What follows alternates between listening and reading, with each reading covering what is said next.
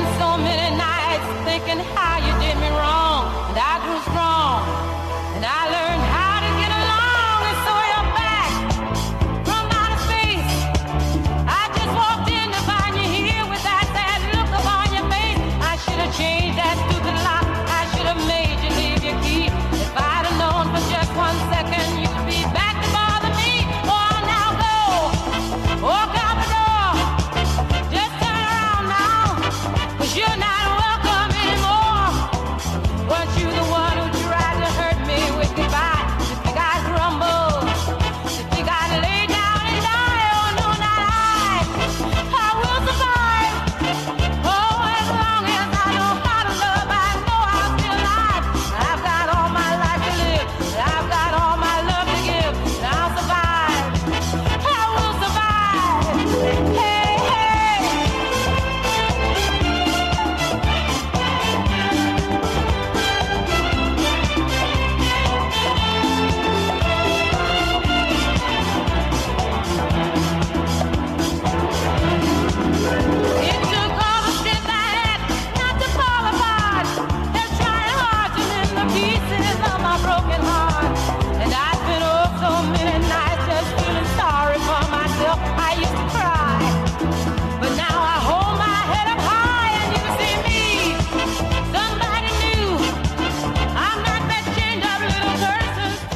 Dos minutos pasan de la hora 10 en todo el territorio nacional. Hola, ¿qué tal, amigos? Tengan todos ustedes muy, pero muy buenos días. Comenzamos aquí una nueva edición de esto que es La Voz del Chimiray en nuestra casa, en la 100.3. Como todos los sábados, vamos a hacerle compañía hasta la hora 12 con un programa cargado de información y de entrevistas, como ya los tenemos acostumbrados. La temperatura actual en la ciudad capital nacional de la yerba mate es de 17 grados. El cielo cubierto a estas horas de la mañana y con posibles probabilidades de precipitaciones, lluvias y tormentas que nos van a estar acompañando seguramente en el resto de la jornada hasta las horas de la tarde, donde las probabilidades van empezando a bajar, las probabilidades de precipitaciones, ¿no? Para el día de mañana domingo tendremos buenas condiciones, mejorando ya con mínimas de 12 grados y máximas que alcanzarán los 20 grados, y ya el lunes comenzaremos una semana bastante fría por un frente frío que va a llegar a la región de la Tierra Colorada, con mínimas de 8 grados y máximas de 16,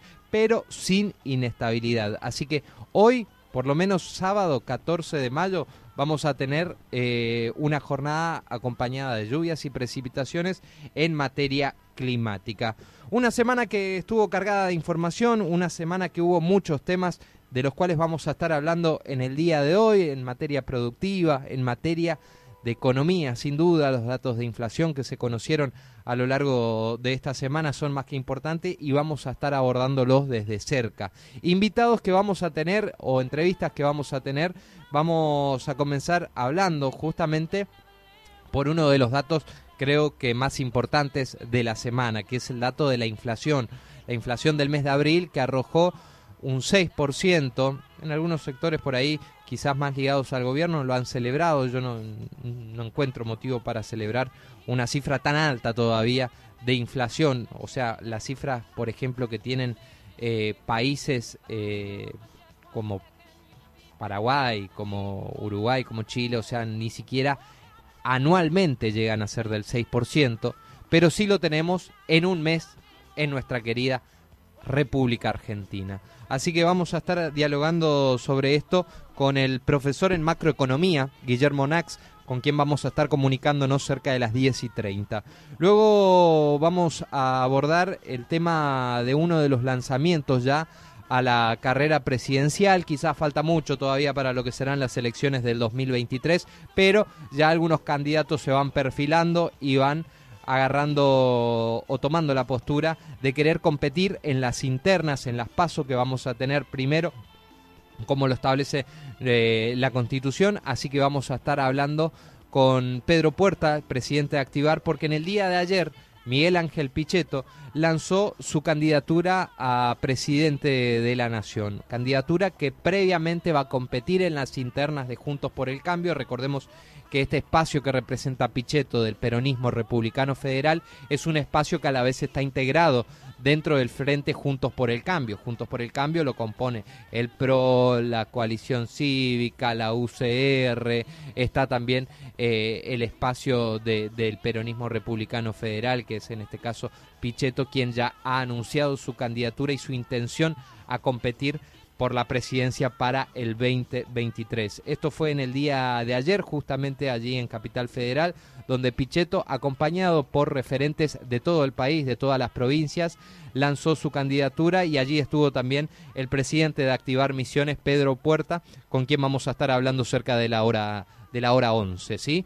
Y ya para finalizar el programa nos va a estar visitando aquí en los estudios de FM Chimiray el secretario de Gobierno Municipal Gastón Casares, con quien vamos a estar hablando sobre las actividades que está realizando y la ejecución de obras que está realizando el municipio de nuestra querida ciudad de Apóstoles, y también nos vamos a meter un poco, cómo no, en el tema político. Siempre con Gastón solemos hablar un poquito del contexto nacional, de la situación que nos atraviesa, y es bueno poder escuchar por lo menos la mirada, el pensamiento de los funcionarios que hoy tenemos en ejecución en el caso de nuestro municipio querido, que es la ciudad de Apóstoles. Ustedes pueden comunicarse, ustedes pueden estar en contacto con nosotros, pueden enviarnos un mensaje al 3758-526925, repito, 3758-526925.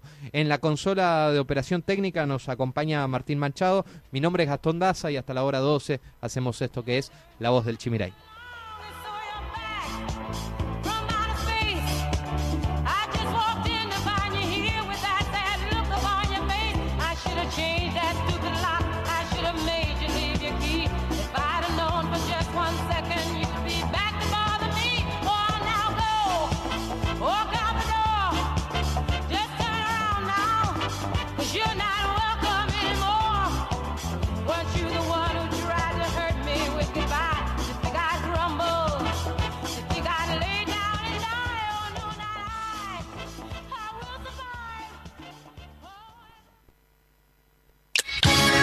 Estás escuchando La Voz del Chimiray, aquí, en la 100.3.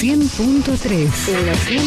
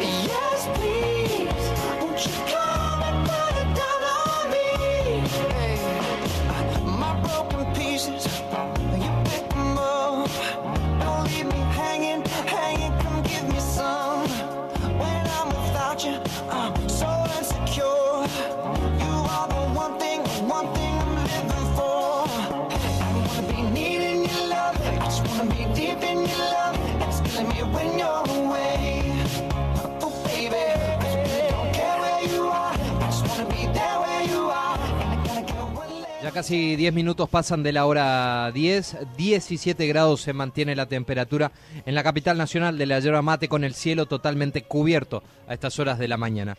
Vamos a repasar un poquito lo que han sido las noticias que han trazado esta semana. Vamos a hablar en principio de secuestros, porque Prefectura secuestró el pasado fin de semana en la localidad del Soberbio más de 18 toneladas de granos que iban rumbo a Brasil. Personal de la Prefectura Naval Argentina incautó más de 18.000 kilos de granos de maíz y soja en 3 procedimientos que se realizaron durante el fin de semana pasado en El Soberbio y han logrado dar con estas toneladas de granos que ya estaban a punto de atravesar el río e irse al país vecino. Pasamos a las noticias del día lunes y te cuento que más de 70.000 jóvenes se inscribieron en las becas Progresar en Misiones. Es de acuerdo a un reporte que brindó el Ministerio de Educación, Ciencia y Tecnología en base a los operativos conjuntos con los organismos provinciales, y ahí confirmaron que en Misiones se inscribieron a la beca Progresar un total de 71.216 personas. En comparación, en un año se sumaron más de 30.000 postulaciones, generando un récord de las aspiraciones en la provincia. Revelan que el 70% de la población trans de Misiones no tiene el acceso al trabajo. El pasado lunes se cumplieron 10 años ya de la sanción de la Ley de Identidad de Género.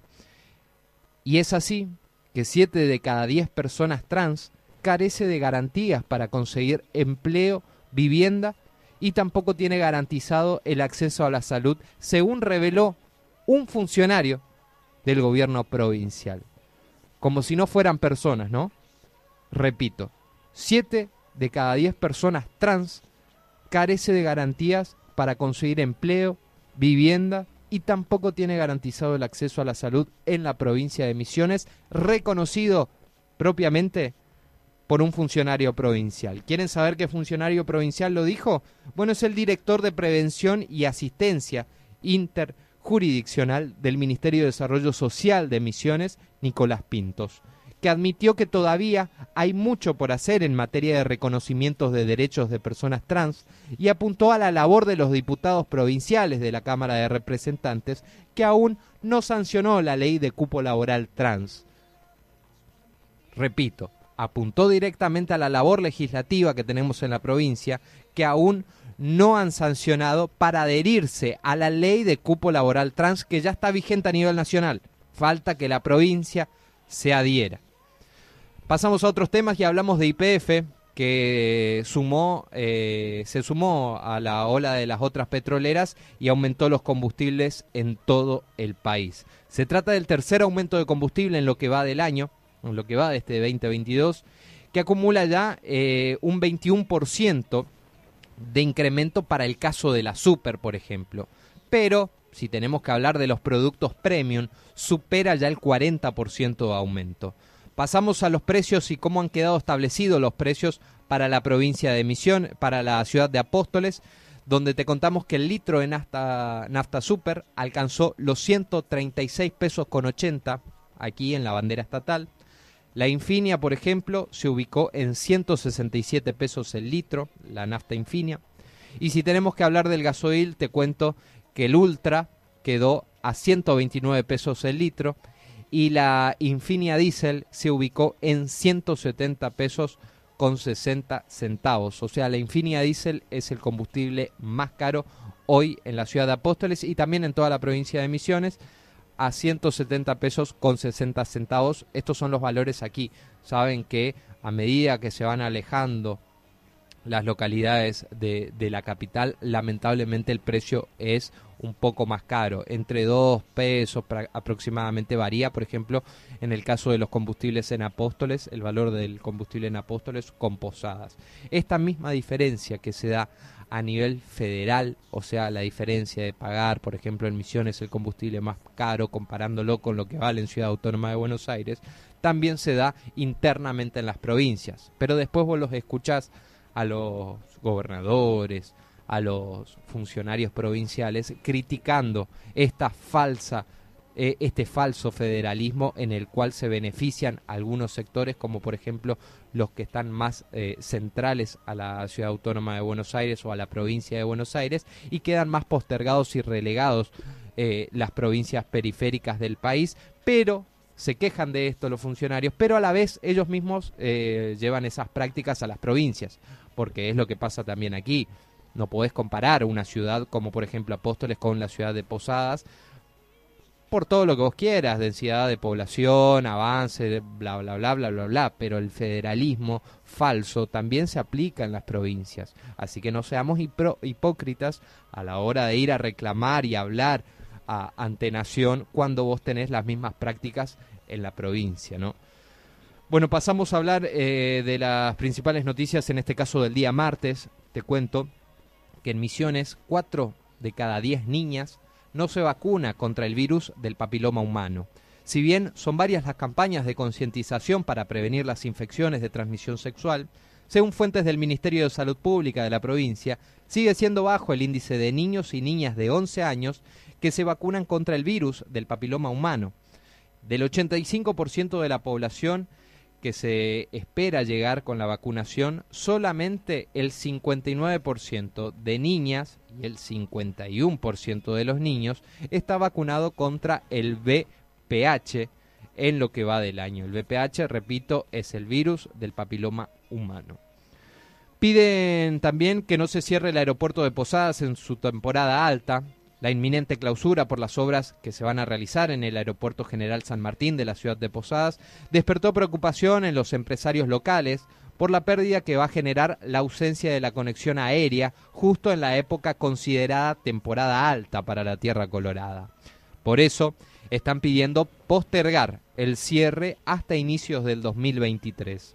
En ese sentido, Gustavo Alvarenga, de la Asociación Misionera de Hoteles, Bares, Restaurantes y Afines, argumentó que con la clausura desde el próximo 15 de julio, que es la fecha prevista para cerrar el aeropuerto por obras de refacción, dice que desde el próximo 15 de junio, todo julio y todo agosto, y no sabemos si septiembre también, afectará directamente al sector turístico, hotelero y gastronómico de la provincia, justo en una época de grandes eventos muy buenos que vienen a la provincia y que nos favorecen mucho. También son meses de fuertes corporativismos como congresos, asambleas y otros encuentros.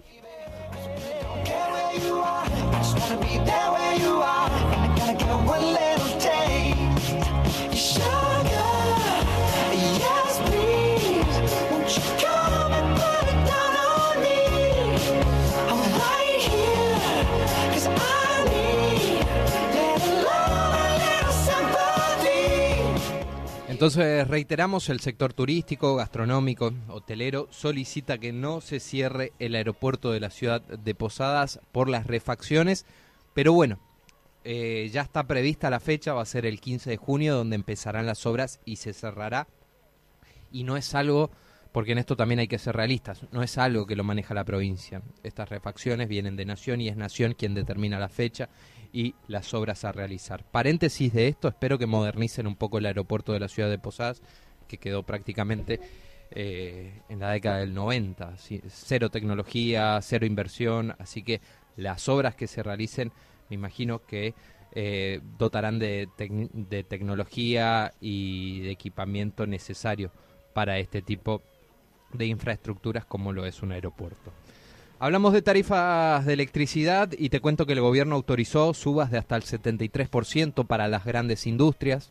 Atención, porque a través de dos resoluciones publicadas el pasado martes en el Boletín Oficial, se autorizaron aumentos de hasta el 73% en los precios de energía eléctrica para los grandes usuarios, entre los que se incluyen las industrias. Según el texto oficial, la suba afectará a unos 9.449 usuarios. Repito, el gobierno nacional autorizó subas de hasta el 73% para las grandes industrias. Pasamos al día miércoles y vamos a hablar del laudo de yerba mate, porque la Nación ya fijó en 46 pesos con 89 centavos el kilo de hoja verde. Luego de 2 meses de espera, finalmente el Ministerio de Agricultura de la Nación fijó los nuevos valores de la yerba mate luego de que fueran al laudo.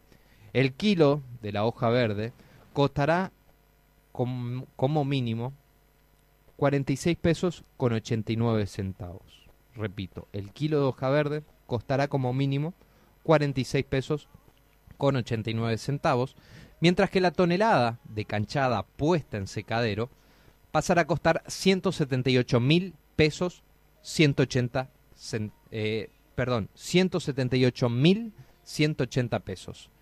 Hoja canchada puesta en secadero. La tonelada de canchada puesta en secadero, repito, 178.180 pesos. Esto fue publicado a través de la resolución 32/2022, que ya puesta, ya figura en el boletín oficial.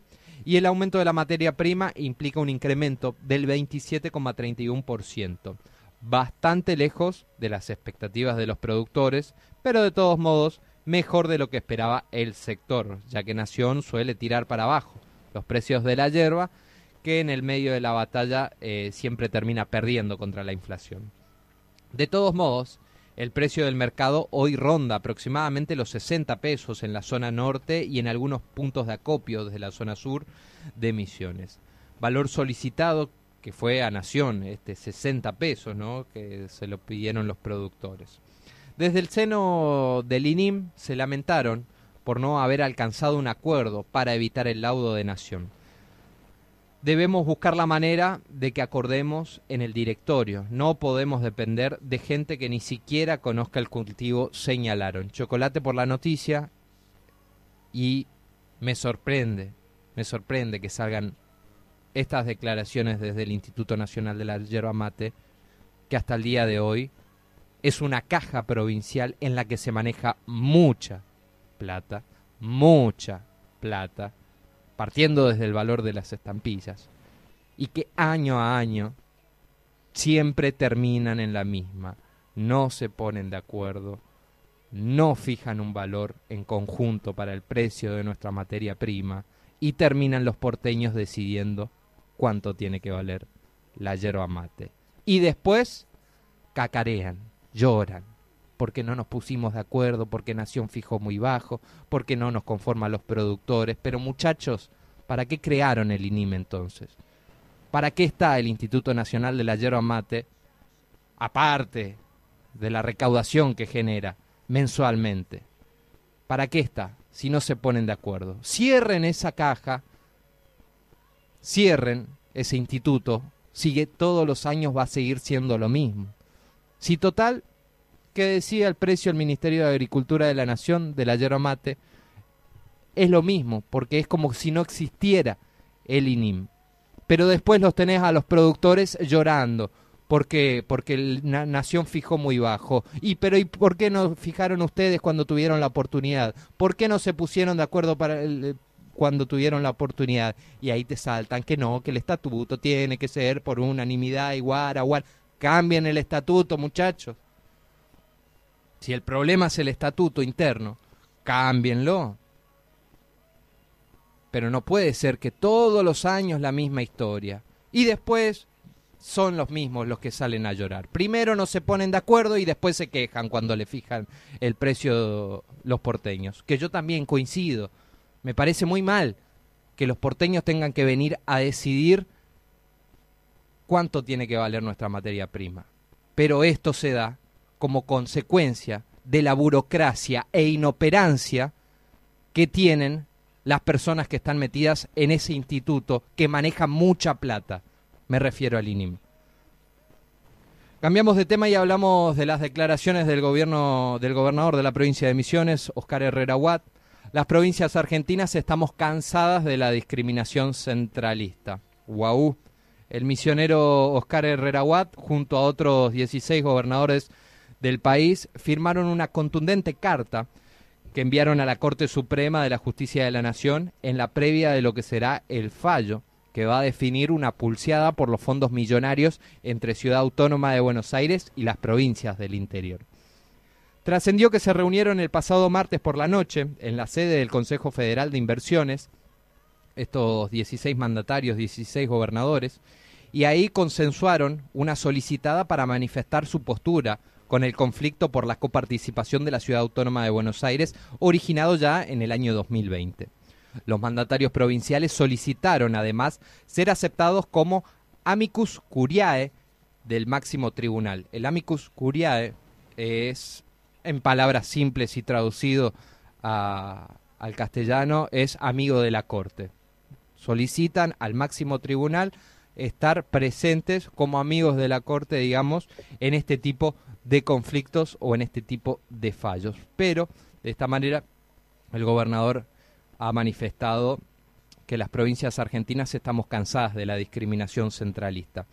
Están cansados de algo que, repito, lo hacen en las mismas provincias. Porque acá pasa. Ese centralismo del que ellos hablan, de que tanto mal le hace al país, se replica en las provincias. Lamentablemente se replica en las provincias y en la provincia de Misiones también. Porque hay ciudades muy postergadas en el interior, donde no tienen acceso a agua, no tienen acceso, no tienen cloacas, no hay red eléctrica, o la red eléctrica que hay es deficiente. Justamente por eso. Por eso que el gobernador se queja, es lo mismo que pasa en la provincia, si lo traemos internamente al mapa provincial. Seguimos en el miércoles y ha sido un super miércoles en el Congreso de la Nación con varios temas. Tenemos que hablar de boleta única, reforma del Consejo de la Magistratura y tema de alquileres como los principales debates que han pasado este miércoles en la Cámara de Diputados. La Cámara de Diputados tuvo una agenda hipercargada, con posturas enfrentadas entre el oficialismo y la oposición. El tema central de la discusión el pasado miércoles fue la reforma de la ley de alquileres, en tanto también comenzó el debate impulsado por la oposición sobre la boleta única y el tratamiento de la media sanción del oficialismo, de la reforma del Consejo de la Magistratura.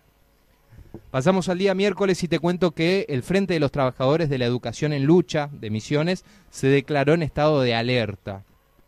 Volvemos al mismo capítulo, o estamos por volver al mismo capítulo que se dio en el inicio de clases en la provincia de Misiones. Así que atención, el pasado jueves estaba prevista una reunión técnica salarial entre el gobierno y el Frente de los Trabajadores de la Educación en Lucha, pero la misma fue pospuesta para el próximo lunes 16 de mayo, o sea, el próximo lunes que viene, a partir de las 8 horas en el Centro del Conocimiento.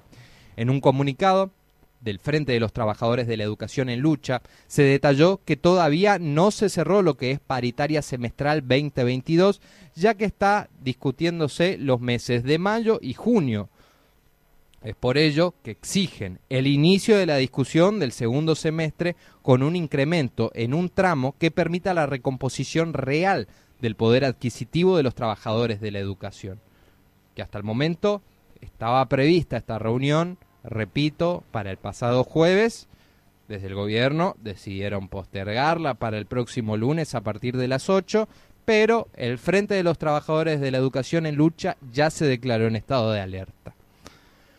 El pasado jueves fue el Día de la Enfermería, el Día Internacional de la Enfermería, y es así que cada 12 de mayo se celebra el Día Internacional de la Enfermería. Es una efeméride que invita a la reivindicación de esta indispensable profesión, ¿eh? A la par de los médicos, los enfermeros trabajan con gran vocación en los servicios para garantizar la atención óptima de sus pacientes. En Misiones, por ejemplo, en el año 1974 se creó la Escuela de Enfermería, donde se formaron los primeros profesionales sin tener que asistir a Corrientes, que era la única opción en ese momento, en el año 74. Actualmente, la Escuela de Enfermería, que depende de la Facultad de Ciencias Exactas, Químicas y Naturales, cuenta con una certificación universitaria.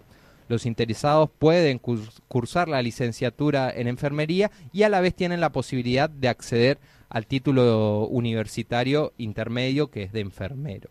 Así que un cariño grande y reivindicar la labor que hacen los enfermeros, y más aún en estos tiempos que estamos pasando de pandemia, es muy importante el trabajo de los enfermeros, así que un cariño grande, especialmente para todos aquellos que se desempeñan en esta profesión aquí, en nuestra ciudad de Apóstoles.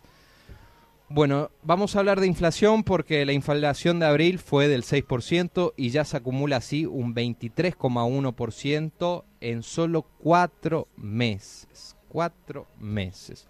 La inflación de abril fue del 6% y de esta forma la variación interanual trepó 58%, quebrando así registros desde la hiperinflación. ¿Escuchaste bien?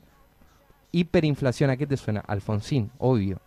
Bueno, desde ese momento no se registraba valores tan altos en materia inflacionaria, justamente previo a lo que fue el plan de la convertibilidad, recuerdan ustedes, ¿no?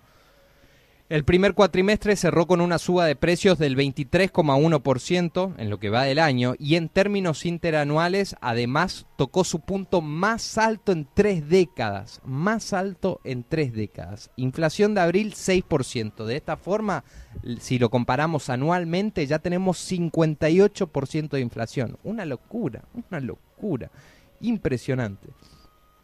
¿Qué hacen los políticos? No sé. Se preocupan por pavadas, sinceramente están en otra. Están puestos, aunque no lo reconozcan, están con la cabeza en el 2023. Lo único que le importa es a ver quién agarra el bastón presidencial, quién agarra el gobierno el próximo 2023. No están preocupados por los problemas que mes a mes, que semana a semana estamos teniendo los argentinos, lamentablemente. La clase política, la verdad, está dejando mucho que desear en estos últimos tiempos. Es lamentable, pero es la realidad. Multitudinario cierre de lo que fue la marcha federal piquetera en Plaza de Mayo, con la consigna por trabajo, salario, contra el hambre, contra la pobreza. Se concluyó el jueves por la tarde una marcha federal piquetera que reunió a cerca de 80.000 personas de distintas provincias del país en un acto de cierre que se hizo en Plaza de Mayo, allí en Buenos Aires. La marcha fue convocada por las organizaciones tradicionales de izquierda como el Polo Obrero, Barrios de Pie, el MST, Teresa Vive, y los movimientos sociales del Frente de Organizaciones en Lucha y FOB Autónoma. Pasamos al día viernes y te cuento que aumentaron las suspensiones de las licencias de conducir por incumplimiento alimentario en Misiones.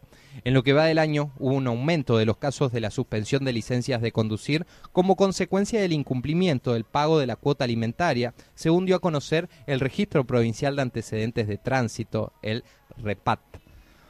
Organismo que se encarga, de centralizar la información de las sanciones aplicadas por los tribunales ordinarios de la provincia y otras jurisdicciones. La medida alcanza a los conductores de distintos puntos de la provincia que incumplen con lo determinado por la justicia y que en su gran mayoría son casos que se tratan de la cuota alimentaria destinada para sus hijos menores y que no la cumplen. Acordaron un descuento del 30% en los valores de pasaje para estudiantes que vengan a la provincia de Misiones desde la Ciudad Autónoma de Buenos Aires, desde Buenos Aires. Esto se realizó a través de una gestión de la Casa de Misiones en Buenos Aires, que se firmó un convenio con la empresa de colectivos Crucero del Norte para que los estudiantes de la Tierra Colorada que desean viajar con la compañía, repito, Crucero del Norte, tengan un descuento en las tarifas de hasta el 30%. También te cuento que se lanzó la 32ª edición de la Fiesta Nacional del Té, que se va a realizar en Campo Viera y se realizará por primera vez después de lo que ha sido estos años de pandemia dura y restricciones. Se va a realizar por primera vez de forma presencial y con espectáculos, show de por medio. Empieza el jueves 19, o sea el jueves de la próxima semana, y se va a extender hasta el domingo 22 de mayo, que culminará con el almuerzo de la familia tealera, allí en Campo Viera, así que ya se ultiman detalles para lo que será esta 32ª edición de la Fiesta Nacional del Té. Guzmán confirmó que se adelantará la suba del mínimo de ganancias. El ministro de Economía, Martín Guzmán, confirmó que el piso del impuesto a las ganancias para los trabajadores en relación de dependencia se actualizará en función de la evolución de la inflación. Es una obviedad que se actualizará el piso a partir del cual los trabajadores en relación de dependencia pagan el impuesto a las ganancias en función de la evolución de la inflación, afirmó Guzmán, que fue un pedido también que lo hizo el presidente de la Cámara de Diputados, Sergio Massa. También te cuento que Miguel Ángel Pichetto lanzó su candidatura a presidente y se anotó para las PASO de Juntos por el Cambio en el 2023. Finalmente, Miguel Ángel Pichetto lanzó su candidatura a presidente con el objetivo de competir en las PASO de Juntos por el Cambio en el mes de agosto, en caso de que se realicen en el mes de agosto, y así consolidar la unidad de Juntos por el Cambio. Dijo, en respuesta a la tensión que se vive dentro de la coalición opositora entre el PRO y el radicalismo, que tienen visiones distintas acerca de cómo encarar la estrategia electoral para el 2023. El ex candidato a vicepresidente de Mauricio Macri puntualizó que Juntos por el Cambio es una fuerza que puede dar certidumbre, Si ganamos la elección presidencial y parlamentaria, en la primera vuelta tenemos la mayoría y así podremos poner en marcha nuestro proyecto, lanzó Miguel Ángel Pichetto en su discurso, en el cual ya confirmó que será candidato a presidente dentro de las PASO para el 2023. Amigos, el COVID en la semana del sábado pasado a hoy se han confirmado en la provincia 11 casos, apenas un pequeño aumento ha tenido el parte epidemiológico. Repito, del sábado 7 de mayo a ayer, viernes 13 de mayo, fueron 11 los casos confirmados. En la semana, 11 casos confirmados y sin fallecidos. En total se diagnosticaron 83.999 casos. Actualmente tenemos 41 casos activos, 38 son los que están externados, internados son 3. Recuperados hasta el momento 83.019 y fallecidos 930. Estas fueron las noticias más relevantes de la semana. Estas fueron las noticias más relevantes de la semana. Todo lo que pasará y tenés que saber. Pasa por aquí, La Voz del Chimiray. La Voz del Chimiray.